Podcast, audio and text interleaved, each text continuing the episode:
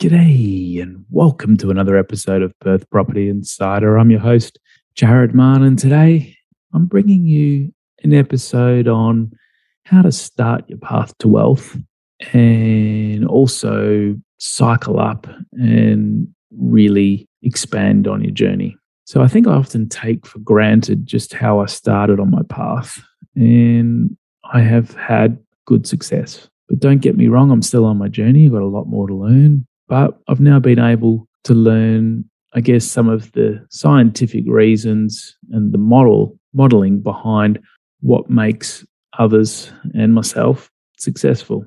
So I wanted to share some of that with you today and help you on your journey, whether you're just starting out, whether you want to take things to the next level. So let's go inside.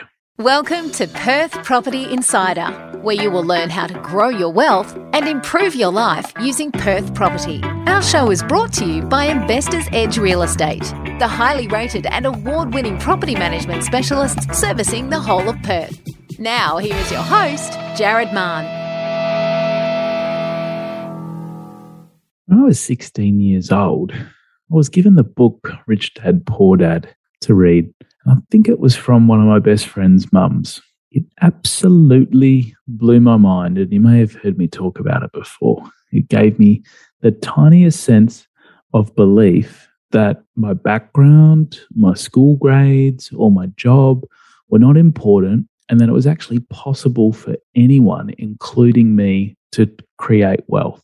So up until that time, I was in a bit of a rut. I was looking for a way out and the book came into my life. So I also do remember at the time thinking just how far away I was from becoming a millionaire. And it seemed to be so far off that I doubted myself. I also had many other limiting beliefs that held me back. My parents were middle class. They'd never invested in anything. They were not good savers, so that had all rubbed off on me.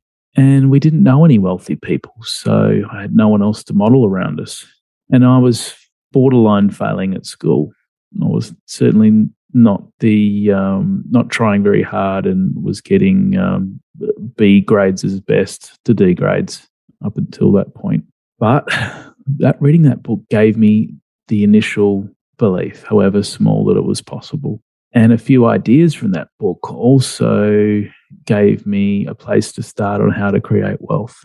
And that was enough for me to get started. It had awakened a burning desire in me to learn more and find a way no matter what.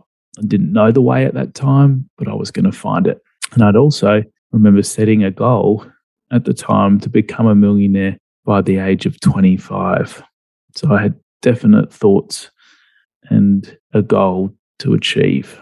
And Granted, it ended up taking me a lot longer than that. And those that say that the first million's the hardest and that the rest are much easier are certainly right.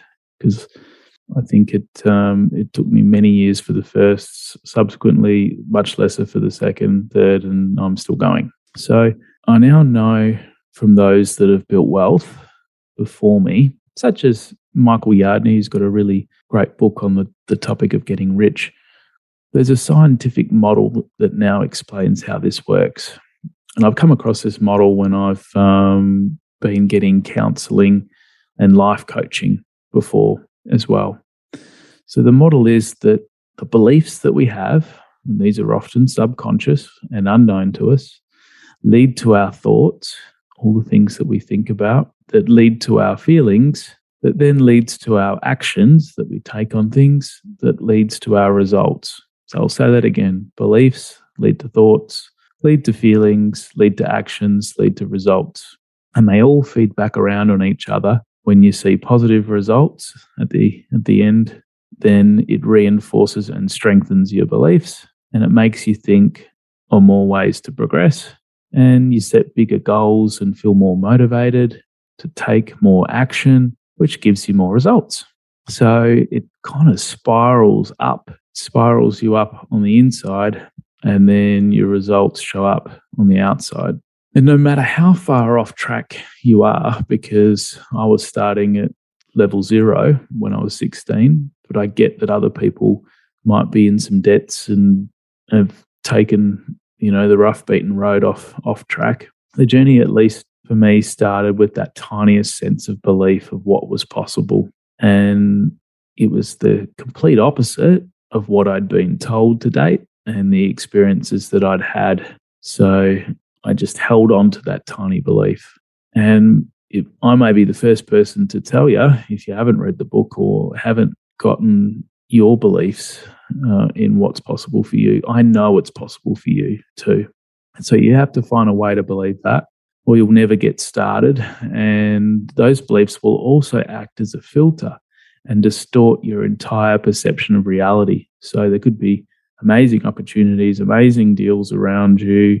And if you believe that you're not going to be wealthy or all the programming, subconscious programming that has been put into you from your environment, your family, your upbringing, the people around you, your friends, if all of that adds up to staying uh, middle or lower class, not that there's anything wrong with that, if that if you're okay with it, but if you want to make something more of your life financially and have lots of choices and a wonderful lifestyle, then you got to start with even the smallest belief that it's possible. And that's the starting point. And then there was, when we look back at the, the, the model of going from beliefs to thoughts to feelings to actions to results, there was a key action that actually helped me.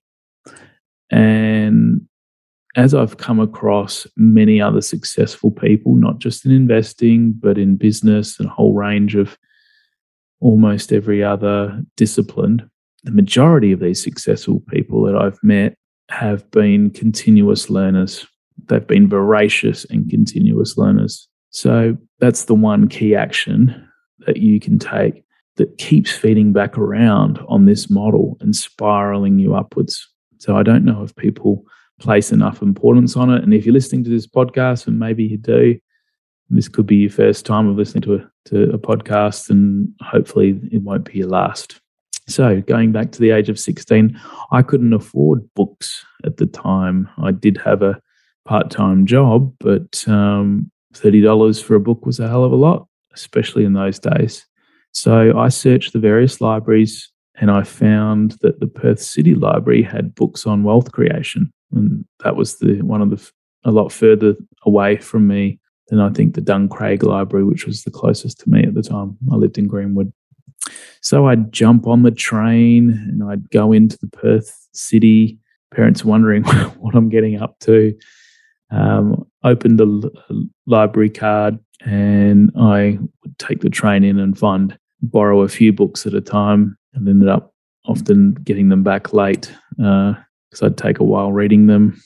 But I'd read as many property investment books as I could get my hands on.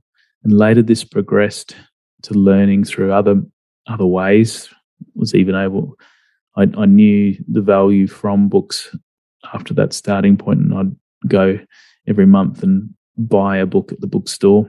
And later this progressed to going to seminars and courses. And I, I had a life coach that really helped me reprogram some of these subconscious beliefs, start working on my thoughts even more, and the, the feelings that I was having around them, the actions I was taking. And it expanded to many other topics other than just property investment. So I can really credit that continuous learning to so much. I went into topics such as self improvement, business, and leadership, and it's really shaped me into the person that I am today. So these days, I'm listening to books and podcasts every day, and I'm part of a mastermind group that gives me great learning and cycles me up as well.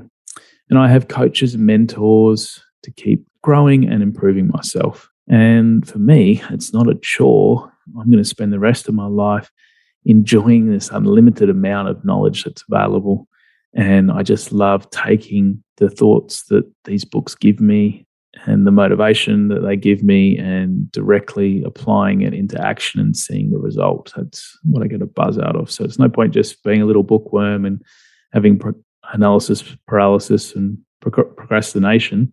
You definitely need to look at how you can take that knowledge, use the motivation, and take action on things.